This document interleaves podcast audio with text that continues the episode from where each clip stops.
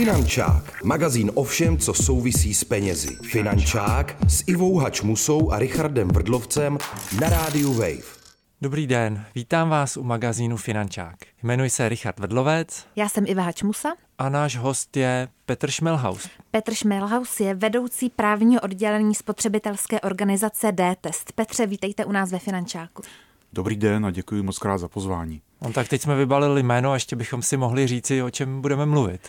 O čem budeme mluvit? No, možná nejdřív poprosím Petra, jestli by představil organizaci dTest. Co to je vlastně za organizaci a k čemu slouží? dTest je organizace, je to největší česká spotřebitelská organizace, která funguje už třicet let.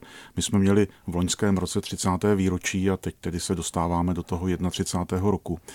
My hlavně testujeme výrobky a služby, ale zároveň se snažíme poskytovat spotřebitelům rady. To znamená, máme i velký podíl naší činnosti v oblasti vzdělávání a těch spotřebitelských rad. Takže tohle to jsou dvě naše hlavní činnosti.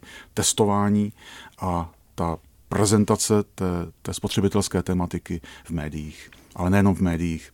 Petr je věrným posluchačem Rádia Wave, jak nám sdělil tady před tím vysíláním, takže to jsme moc rádi, Petře, že vás tady máme, už i tady z toho důvodu.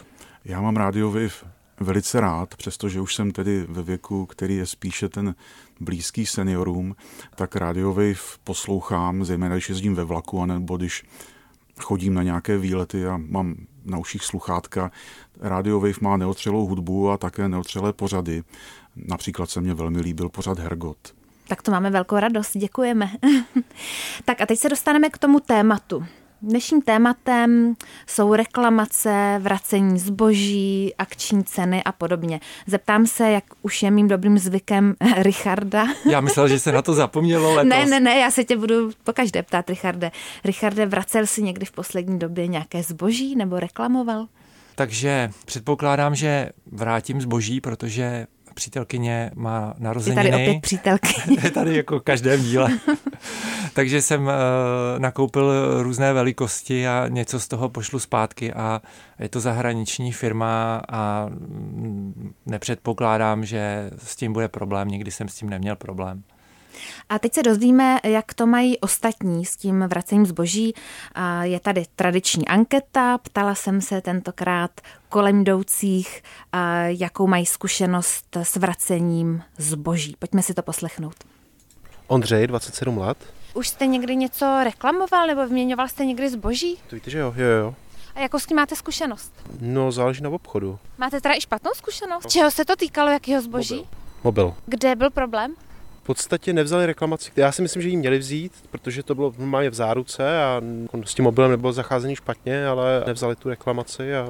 Napsal jsi jim třeba nějakou recenzi špatnou? Ne, to jsem nenapsal. No, nelíbilo se mi to, jak to s tou zákaznickou péčí, řekněme. Marie, čtyřicet čtyři. Marie, už jste někde reklamovala nebo vyměňovala zboží, se kterým jste nebyla spokojená? Určitě.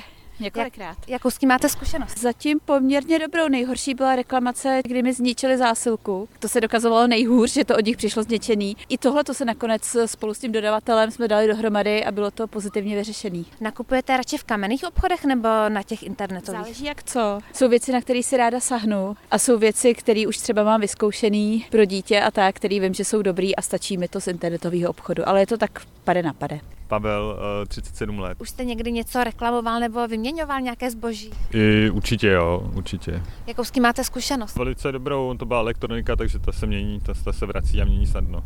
A naopak máte nějakou špatnou zkušenost s tím? O, to teďka si úplně nevzpomenu, helejte.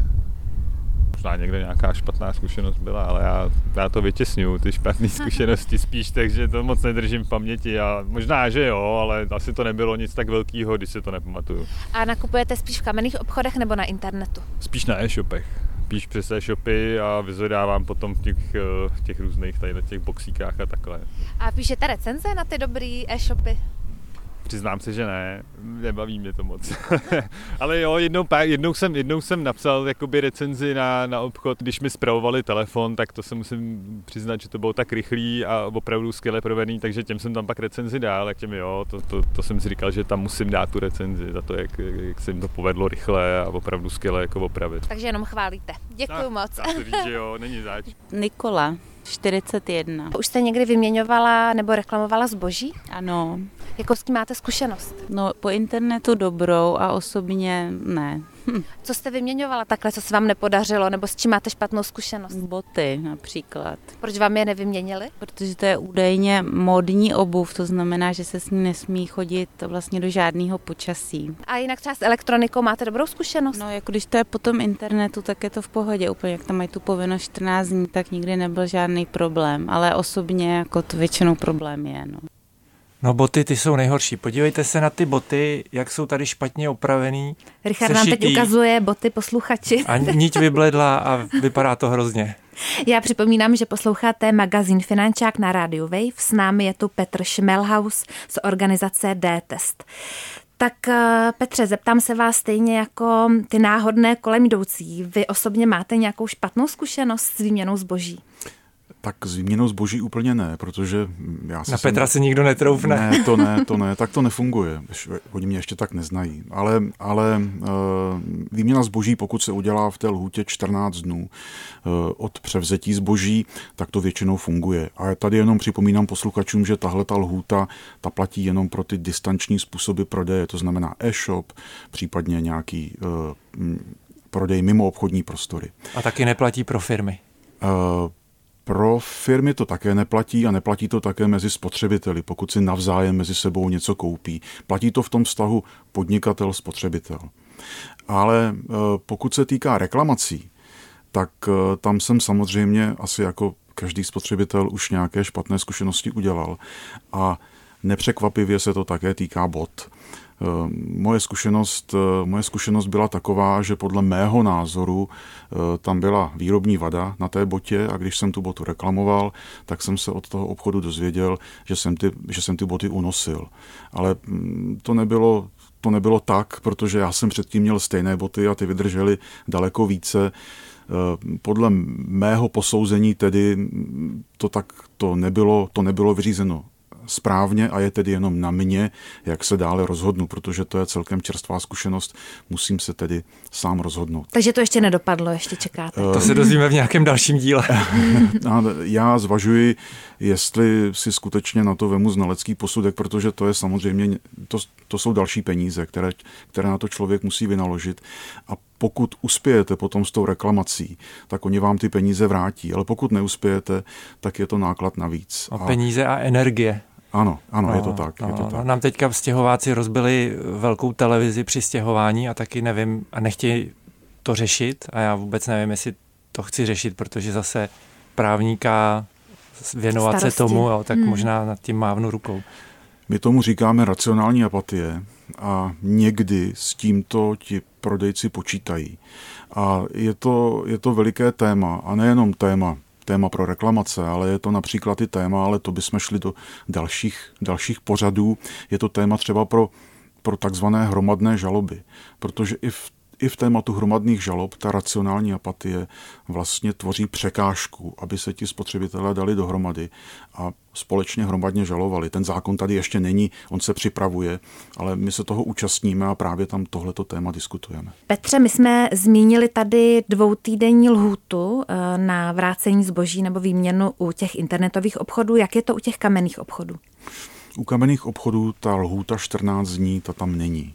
Ale může tam být lhůta, kterou vám poskytnul ten obchod e, jakoby dobrovolně, protože často to je tak, že nakupujeme dárky a nejdřív si ten dárek musí ten obdarovaný vyzkoušet a teprve potom vidíme, jestli ten dárek tomu, tomu obdarovanému skutečně je, nebo jestli, se, jestli jsme se trefili, jestli už ten obdarovaný tu věc nemá, takže má potom dvakrát tu samou věc. Často uplyne ta lhůta čtrnáct dnů a tam záleží skutečně na domluvě. Pokud nakupujeme v kamenném obchodu, tak nikdy, nikdy není, není jakoby málo se zeptat na, na to, jestli by nám to zboží, pokud by to zboží bylo zapotřebí vrátit, jestli by nám ho vzali nazpátek a za jakých podmínek. Takže to vždycky doporučuji. Já si myslím, že spotřebitelé... Už rovnou v tom obchodě, když to nakupuji, tak ano, se rovnou ano, na to zeptat. Ano, ano. Mm-hmm. Spotřebitelé to obvykle dělají a posluchači Rádia Wave jsou jistě, jistě jakoby v té... V... Odrzlí. Ano, ano, ne, ne, to ne. Sebevědomí. Ale, ale ne, že, že jakoby jsou mladí a vědí, znají svá práva a dokáží se na toto zeptat. Tak já to doporučuji všem, skutečně líná hoba Holé neštěstí. Holé neštěstí. Já někdy řeším, když třeba kupuji někomu dárek, nějaké oblečení, tak samozřejmě člověk tam nechce nechat tu cenovku, tak já takový ten lísteček utrhnu, tu visačku. Je to problém? Nemůže mi potom ta prodavačka říct, ale tady to zboží bylo třeba nošený, protože tam není ta, ta cedulka? Zase teď se tedy vrátíme k těm e-shopům. Tam by to problém být neměl, protože... protože v podstatě zákon neukládá. On nám dokonce neukládá ani, abychom to vrátili v tom původním obalu. To znamená, ani ta visačka tam být nemusí. Pokud tam ale ta visačka zůstane, tak je to samozřejmě pro toho prodejce lepší a je to podpůrný důkaz toho, že to zboží skutečně nebylo užíváno, nebylo nošeno, bylo jenom vyzkoušeno. Což není úplně, není úplně od věci, protože skutečně bychom to zboží měli, měli vyzkoušet stejným způsobem, jakým bychom ho zkoušeli v kamenném obchodě. Po, Pokud se týká potom nákupu v kamenném obchodě a pokud tam ta visačka, pokud tam ta visačka je odstraněna, tak zase záleží potom na podmínkách toho kamenného obchodu. Třeba nám řeknou v tu chvíli, ale nechte nám, ty, nechte nám tam ty visačky. A pokud bychom to neudělali, tak bychom zase nesplnili jejich podmínku a už potom to vyřízení by nemuselo být pro nás tak pozitivní. Taky se mi stalo, že jsem jednou nakupovala něco ve slevě a ta paní prodavačka mě právě upozornila, že na to zlevněné zboží se nevztahuje ta možnost toho vrácení zboží.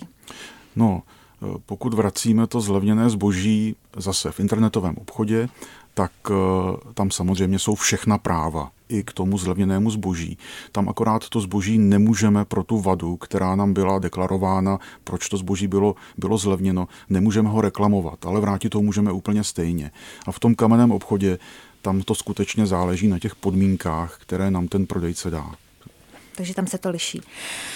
Zajímalo by mě, Petře, jaké hlavní změny čekají české spotřebitele v tomto roce? Slyšela jsem v médiích, že jsou nějaké změny ohledně takzvaných akčních cen nebo slev. Jaké jsou ty změny konkrétně? Došlo k velké novelizaci v oblasti spotřebitelského práva, občanského zákoníku a zákona na ochranu spotřebitele. Ta novelizace už je účinná, vstoupila v účinnost šestého ledna a u těch slev tam zavedli vlastně nová pravidla, která se teď budou uplatňovat. Je to, není to ani tak moc komplikované, je to, je, ten důvod je, aby si obchodníci nehráli s tou cenou před, před vlastní slevou, protože, protože dosud nebylo zcela zjevné, z jaké ceny se má ta sleva počítat. A někteří šikovní obchodníci, šikovní v uvozovkách, s tím dokázali, s tím dokázali cvičit, dokázali tu cenu před slevou zvýšit, pak dali velkou slevu, ale vlastně ta sleva v reálu nebyla tak veliká. To teď už nebude možné. Nově od šestého ledna už platí ta pravidla, že sleva se dává z nejnižší ceny, kterou to zboží mělo za uplynulých třicet dnů. A jak ta sleva, ta její výše i ta nová cena musí být u té ceny uvedená. To znamená, je to přehledné a pokud by v tomto potom prodávající podváděl, tak jsou s tím spojené potom další postihy. Jinými slovy, budou to muset nejdřív na měsíc pořádně zdražit, aby na to mohli dát mastnou slevu. To už je na nich samozřejmě. Je to na nich, pokud to skutečně bude těch třicet dní před tou slevou, udělat to mohou. Na druhou stranu, ale to nebyl ten postup, který byl tímto upraven. Ten postup byl, že to třeba zdražili jenom na týden a potom z toho, z této ceny pak vypočetli slevu. Protože je známá věc, že Češi nakupují ne podle ceny, ale podle slevy. Aspoň tak jsem to slyšel a že to je i celkem mezinárodní fenomén. Je to tak, je to tak, ale na tom není nic špatného, je to prostě určitá komunikace mezi námi a mezi těmi prodejci. Vždycky je dobré, ale nedat jenom na slevu, ale tu cenu si ověřit někdy nezávisle na internetu, podívat se do srovnávačů, protože při nákupu a zejména v neznámých obchodech platí dvakrát, dvakrát měř a jednou řeš. To platí zcela beze zbytku.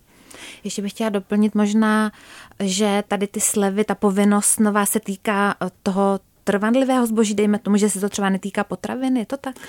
U těch zboží, u toho zboží, které je, které je jiného druhu, dejme tomu zboží rychlé spotřeby, tak tam samozřejmě nelze dosáhnout těch, těch podmínek, tak tam, tam, tam to nemusí být tímto způsobem, ale, ale u většiny zboží to je tak, že to je skutečně cena třicet dnů před, před slevou a potom cena po slevě.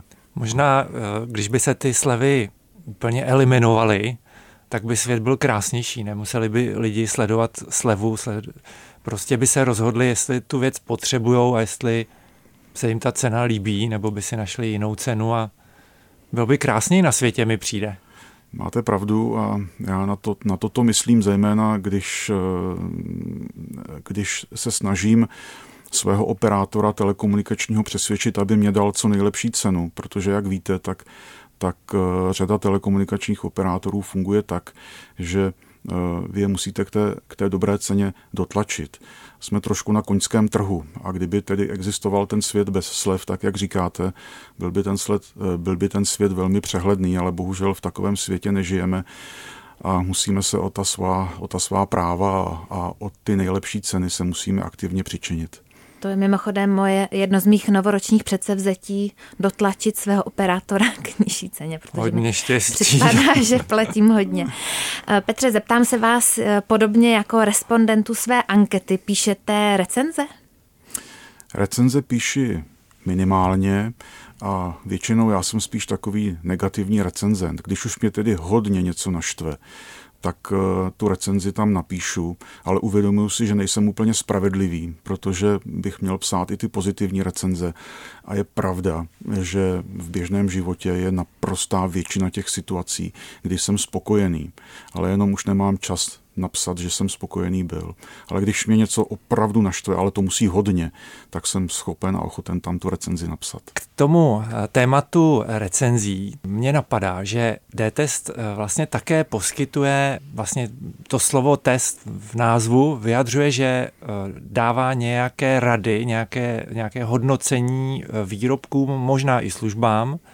A to mi přijde, to mi přijde hrozně moc užitečné, v tom světě nedostatečných informací a ve světě, který je založen na marketingu, prodávají se produkty, které třeba nejsou dobrý, ale mají lepší marketing, tak mít nezávislou možnost srovnání je k nezaplacení. A přijde mi škoda, že tuhle tu prospěšnou činnost mnohem víc třeba ne sponzoruje stát nebo soukromí organizace, jakkoliv. Pak by tam mohl být ale zase nějaký ten, to podezření ze střetu zájmu, kdyby to byly ty soukromé organizace, nepletu se?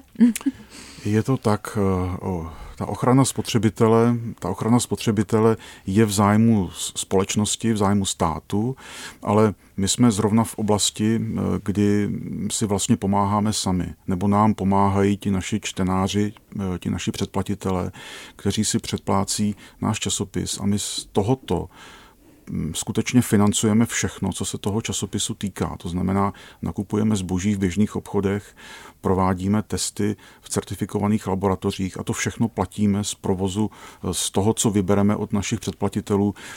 Jsme v tom nezávislí, naprosto unikátní a samozřejmě jakákoliv podpora této naší činnosti pro nás je je vítaná, ale nikdy bychom nevzali podporu, která by byla od komerčního subjektu, který by byl nějakým způsobem spojený s tím výrobkem nebo s tou službou, kterou bychom jenom, jenom potenciálně mohli testovat. To znamená, jediná vlastně podpora přichází v úvahu od nějakých dotačních programů, které třeba vypíše, vypíše stát. Typicky. Pochopitelně, ano. A myslel jsem, není to možná v Čechách, ale v Německu jsem, vím, že, že vlastně to podporuje nadace Stiftung Warentest. Je to tak? Je to pravda. Stiftung Warentest je naše sesterská německá organizace a oni jsou financováni většinou státem.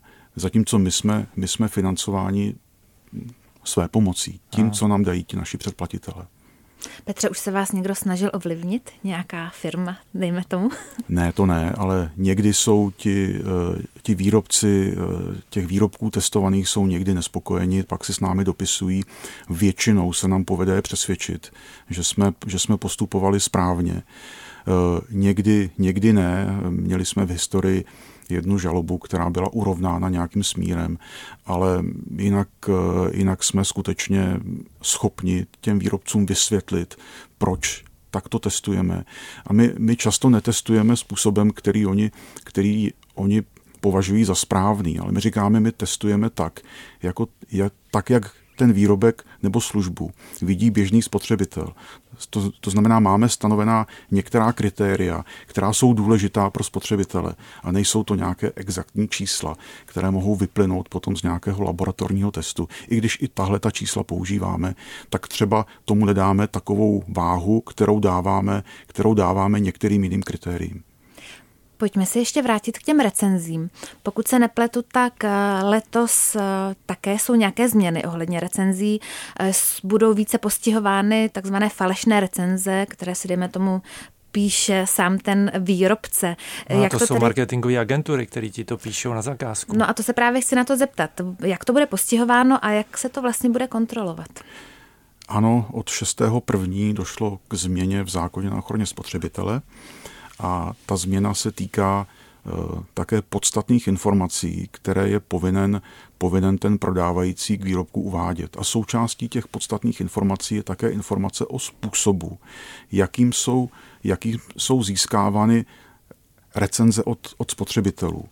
A e, vede to k tomu, že vlastně od toho šestého ledna by měly mít e, ty weby, kde jsou uvedeny recenze, by tam měla být uvedena informace buď ty recenze ověřujeme a potom tam musí být informace, jak, jak vlastně ten spotřebitel, který si výrobek nebo službu zakoupil, tam pak může dát tu svoji vlastní recenzi. A nebo recenze neověřujeme. Obě dvě cesty jsou správné a tady zákonodárce doufá, že tím, že některé obchody budou mít ověření recenzí, tak budou důvěryhodnější než ty, které budou uvádět tu informaci, informace neověřujeme. Takže toto jsou dvě možnosti. Pokud tam ta informace bude chybět, nebo pokud ta informace bude klamavá, tak potom tam nastupuje, nastupuje možnost, možnost pokuty od toho dozorového orgánu. Ale zároveň tam ještě vzniká možnost, já tomu říkám horizontálního uplatnění, uplatnění práv toho spotřebitele, protože ten spotřebitel, pokud tím byla ovlivněna jeho koupě, tak bude moct od té kupní smlouvy odstoupit. To se samozřejmě nebude prokazovat úplně lehce, ale pokud tam ta informace bude chybět, tak to prokazatelné bude dobře. Pokud tam ta informace bude, bude klamavá, tak prokázání to teprve bude muset ukázat budoucnost, jakým způsobem se toto bude prokazovat. No tady je vidět právě ten rozdíl mezi zákaznickými recenzemi, které můžou být klamavý a jsou hodně subjektivní, a tím, když vlastně to testování a ty recenze provádí nějaký, nějaká organizace, která vezme spoustu výrobků, který mají sloužit stejnému účelu, nějakým způsobem je srovná podle kritérií a vlastně doporučí to, co jakoby vychází dobře za tu cenu nebo nejlíp všeobecně, a, a člověk se pak nemusí jako složitě dopátrávat a má takový jako jednoduchý nástroj, jak se rozhodnout. Já bych to jenom doplnil, protože to, co dělá dTest, ty testy a vlastně to vlastně porovnání výrobků, tak to není spotřebitelská recenze. A to, co vlastně je tou novinkou v zákonu na ochranu spotřebitele, to, je, to jsou právě pravidla pro ty spotřebitelské recenze, nikoliv pro ty recenze, kdy nějaký recenzent popíše jakoby to, co zjistil a tak dále. To, to, toho se to netýká, to se týká těch spotřebitelských recenzí. To, co tam napíše spotřebitel, který si to zboží anebo službu zakoupil, případně tam bude ta informace, že se ty recenze neověří, a potom tam, potom tam může být relativně cokoliv. Ten rozdíl je asi jako mezi naší anketou a názorem našeho hosta, který je specialista v daném oboru. Ale zase nesnížíš významné ankety, Richarde, prosím. My se tady bavíme hodně o ochraně spotřebitele, jsou ale chráněny i ty firmy proti, dejme tomu, dokážu si představit i nějakého zákazníka, který třeba si ten výrobek vlastní neopatrností zničí, ale pak předstírá, že už ho třeba dostal zničený. Nebo pak jsou to známý ty boje na uh, hodnocení Facebooku nebo Google, kdy, kdy bojují ty uživatelé s tou firmou a jedna tlačí ty hvězdičky dolů a dru- ta firma tlačí ty hvězdičky nahoru. Tomuto by měly pomoci právě ty, ty ověřené recenze, protože pokud bude dávat recenzi ověřený spotřebitel, tak by se do toho neměla včlenit nějaká společnost, nějaká konkurenční firma, která se bude snažit poškodit toho daného, toho daného podnikatele. Ale e, obecně my, my říkáme, my samozřejmě stojíme na straně spotřebitele. Ono to je proto, protože spotřebitel je většinou v té slabší pozici. A je to také proto, a to se netýká posluchačů Rádia Wave, že někteří spotřebitelé si nejsou dobře vědomi svých práv, případně jsou nějakým jiným způsobem handicapovaní. Mohou, jsou to seniori, kteří skutečně už neznají ta svoje práva, nevyznají se v tom světě. Takže my je chráníme. Ale vedle toho vždycky říkáme, že nám jde o férové vztahy mezi podnikatelem a spotřebitelem. A to se týká obou stran. To znamená, nám se nelíbí situace, kdy spotřebitel je jakoby vychytralý a nějak objedná si věc na e-shopu a potom tu věc používá a, poš- a, a před, těsně před tou lhůtou tu věc zase, zase pošle nazpátek už použitou. Doporučujeme, aby se to nedálo, skutečně ty vztahy by měly být férové, protože když se budeme k sobě férově chovat, můžeme i i od toho obchodníka očekávat férovou reakci. A pokud by to mělo být jiným způsobem, tak ani to nedoporučujeme, protože ten obchodník to většinou dokáže zjistit, pokud ty věc je nošená nebo používaná. Pro tak... poučení doporučujeme legendární díl ze Simpsonů, kdy Homer zjistí, že existuje tato lhůta na třicetidenní vrácení zboží a začíná drancovat Springfield nákupy. Petře, my se s vámi loučíme. Mockrát vám děkujeme za dnešní návštěvu. Doufáme, že stále budete poslouchat Radio Wave. A že budete bojovat za práva spotřebitelů. A že až budete dělat třeba nějaký testy čokolády, takže si vzpomenete na mě. Já vám moc děkuji za pozvání, posluchačům děkuji za pozornost a opravdu rád za vámi přijdu, protože Radio Wave je moje srdeční záležitost. No, my jsme mysleli, abyste poslal ty čokolády, ale budíš. Nashledanou. Loučí se s vámi Iva Hadj Moussa, Richard Vrdlovec a náš dnešní host Petr Šmelhaus. Finančák, magazín o všem, co souvisí s penězi. Finančák s Ivou Hadj Moussou a Richardem Vrdlovcem na rádiu Wave. Další díly Finančáku najdeš na webu wave.cz lomeno Finančák, v mobilní aplikaci Můj rozhlas a dalších podcastových aplikacích.